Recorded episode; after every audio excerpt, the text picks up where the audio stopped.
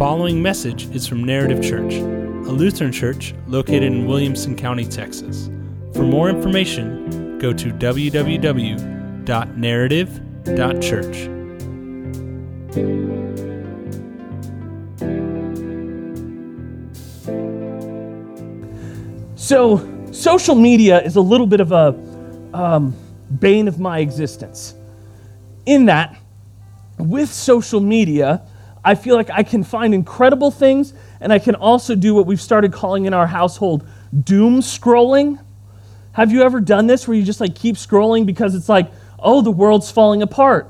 It, just me? Okay. Um, but it, it can be this double edged sword. So, what I'm trying to do, it's a little competition I have. I want to beat the algorithms. I want to get into these algorithms, and basically, all I want to see outside my friends and family as I scroll social media, all I want to see is baseball, woodworking, and dogs. That's it. I'm trying to beat all of the algorithms to get to a point where all I'm seeing are those things. And slowly but surely, I'm winning. It's going to take a long time, but I'm in it for the long haul. And I could tell this week because as I was scrolling Instagram, a random post popped up that caught my attention. Because what it was, was it was this brilliant moment that I had never seen nor knew existed in baseball. And what it was, was it was the Seattle Mariners, and it was Ken Griffey hitting a home run. And then next up is his son, the kid himself, Ken Griffey Jr. And he hits a home run. So back to back home runs, father and son. And I thought, this is it. This is baseball. I love it. I've beat the algorithm at least once. Put that in my column to see Ken Griffey and then his son, Ken Griffey Jr., back to back home runs was brilliant. Was very proud of myself. And it got me thinking towards what we look at today because here's this moment of lineage, right? Where you have Ken Griffey Sr. goes yard, immediately followed by his son. And that's the kind of lineage we often think about. It's the kind of lineage we often look at is to say, well, how good were the people in front of you? And how good are you now? We look at sports and we often see this. We see it with artists, we see it with musicians, we see it with actors and actresses, we see it in business. That we look at lineage and say, well, how great is your lineage? How much do you have in it? And so we've been walking through this idea of unprecedented. As we look at Advent and Christmas, we're looking to say how unprecedented is all of this? How strange is all of it? And the reason I wanted to land on lineage today and do this lineage of Jesus, which is oftentimes the part of Matthew we all skip. Because we see Jehoiakim and we go, I'm out. But in these verses, there's actually some really important things. You see that Matthew, as he writes, connects this lineage from Abraham all the way to Jesus. And in this, in this lineup of his history, you have some great names. You have, of course, Abraham, Isaac, and Jacob. You have David and Solomon. But what's interesting is you also have some other names, some names who weren't so great. These kings who had fallen after Solomon. Solomon kind of started well, really, David started the ball rolling. And these kings of God's people just were not good people. And then you just get to a bunch of unknown names. But one of the things I love is that you get a couple of names that really stand out. That in Jesus' lineage, who he is, where he comes from, you get the mention of Rahab. And Rahab is a, a woman who is of ill repute who lives in Jericho. But by every measure, someone not worthy of God. But ends up being in the lineage of Jesus because when the Israelites come to Jericho, she ends up saying, I will trust God, and she hides their people from destruction. Then you go a little further along and you get Ruth. And Ruth is this woman of extreme faithfulness.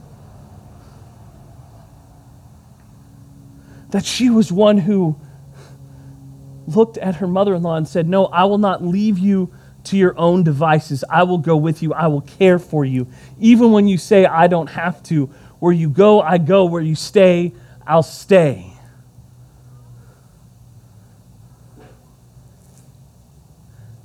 And it's so out of place in this kind of lineage of a king, of a savior.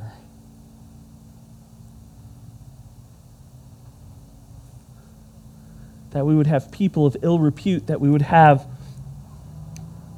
people who don't seem that important.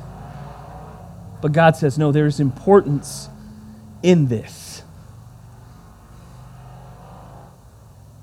There's importance to knowing this whole line. Now, part of it is, as Matthew writes, he is proving to a Jewish audience to say, Look, I will draw the line back for you to Abraham through Solomon and David. Not only that, I will reconnect the lines of the Savior through the Babylonian captivity. And that's all very important. But what I love about it is that it's people who don't always get it right. Even the ones we would put on a pedestal as, as you know, in church history and characters of David, Solomon, these guys did not have it together.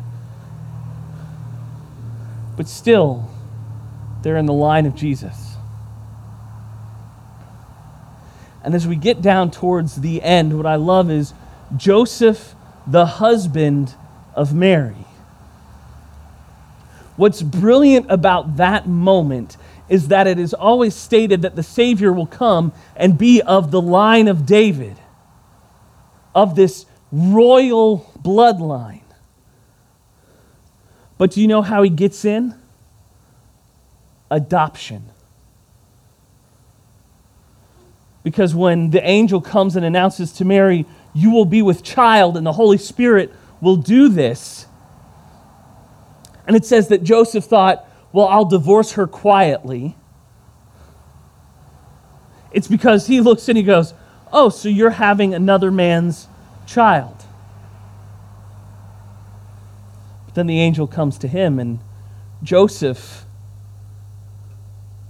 this is not his blood son, but instead a son that he adopts as a father. And so, even as Jesus enters the world in his lineage, it comes through adoption. It is a, an immediate view of how we are adopted in to the family of God. That even the Savior is brought in to his line through adoption. Something that you have nothing to do, but instead someone gives to you.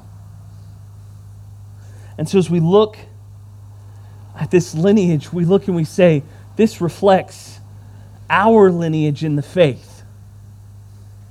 That as God had this plan for Christmas morning that the Savior would be born, it is a reflection and an example for us to say, so too we are born into the family of God in our baptism. So too we are brought in out of the cold. We are adopted in. We are the real people of God, and our lineage is traced back not because of what we've done, but because of what Jesus does. In his birth, death, and resurrection for us. It is unprecedented that we would get to be a part of this lineage. That we would get to read this random part of Matthew that is full of names that even as I read them, people were laughing at me, my wife. Because I'm really bad at pronouncing things. I just pick away and go with it. Are there letters there? Sure. Do they mean anything? Probably not. But this section of Scripture, we just go, oh, there's the genealogy of Jesus, and so often we skip over it.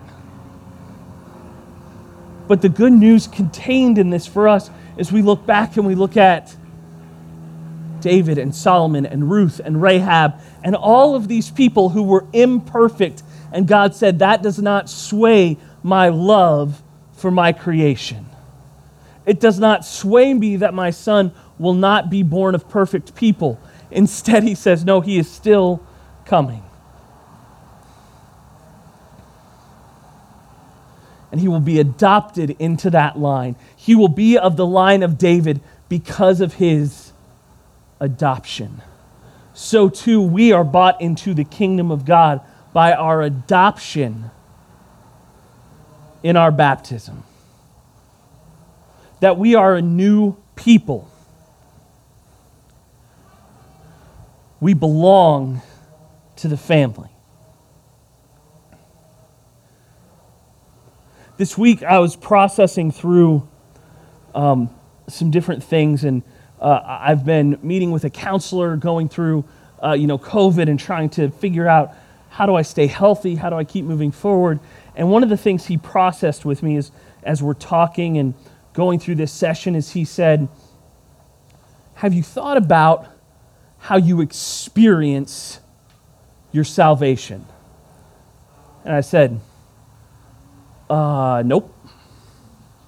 I haven't spent a lot of time on that. And I'm a person that, uh, like, I've taken intro to counseling classes. I've, I've had enough that I'm always trying to win, which is not healthy when you sit down to talk to a counselor. I'm slowly learning more and more. But he had patience with me, and we kept talking. And one of the brilliant things he said to me is he said, Well, that's because your salvation is not something you accomplish, which I know. But he goes, Can you just live in that? You can experience it by just being alive where you are with the knowledge that your salvation is taken care of. when we look at the lineage of Jesus, when we look at what it does, what it shows us is that we are passive. We are bought at a price, but that is all done by the Savior. And instead of trying to be better, instead of trying to experience our salvation and saying, What do I have to do to do this? Instead, we say, No, I have it. I can't change my lineage. I can't change where I came from. No, that is something I have. And so in our salvation, we have that. The lineage of Jesus is a brilliant thing because he comes and says, Look, this is where I came from. And so, too, you are bought into this. You are now bought into the kingdom. That is your identity. It goes below to the bedrock of who you are. Now, that bedrock and foundation changes us. And we'll talk about that more some other time, but I think this idea of saying what we can experience is by stopping and saying, foundationally, I am adopted into the kingdom of God. Nothing can change that. And nothing I do earns me that. Instead, that's where I start from, and I begin to see the world differently. I begin to look and say, How can I love God and love my neighbors in everything I do? Not because I have to do it so God will love me, but because I'm in the family. This is what we do. Because God would come down as a child for me. This is what I do. As we get into the new year, we're going to talk more about what that looks like. We're going to look and say, how do we, as Narrative Church, look at our world and say, if we are bought at a price, if we are the family of God, then how do we interact in the world? But right now, today, what I want you to sit with is this passive idea that your lineage in the family is bought and paid for. As we get ready to pray, uh, one quick thing if you are uh, one of our first communion kiddos here this morning, um, please make sure you grab communion this morning as well. But I'm going to go ahead and pray. Matt's going to double check that communion that we've got enough in the back. Um, so if you didn't grab communion as we pray, please feel free to hop up and go grab that. Let's close this sermon in prayer. Lord, slow us down. We give thanks that you would have imperfect people in your lineage, that you would have imperfect people who are yours. And we pray this morning, as imperfect people, that we could live in our identity as your adopted sons and daughters, that we belong to you.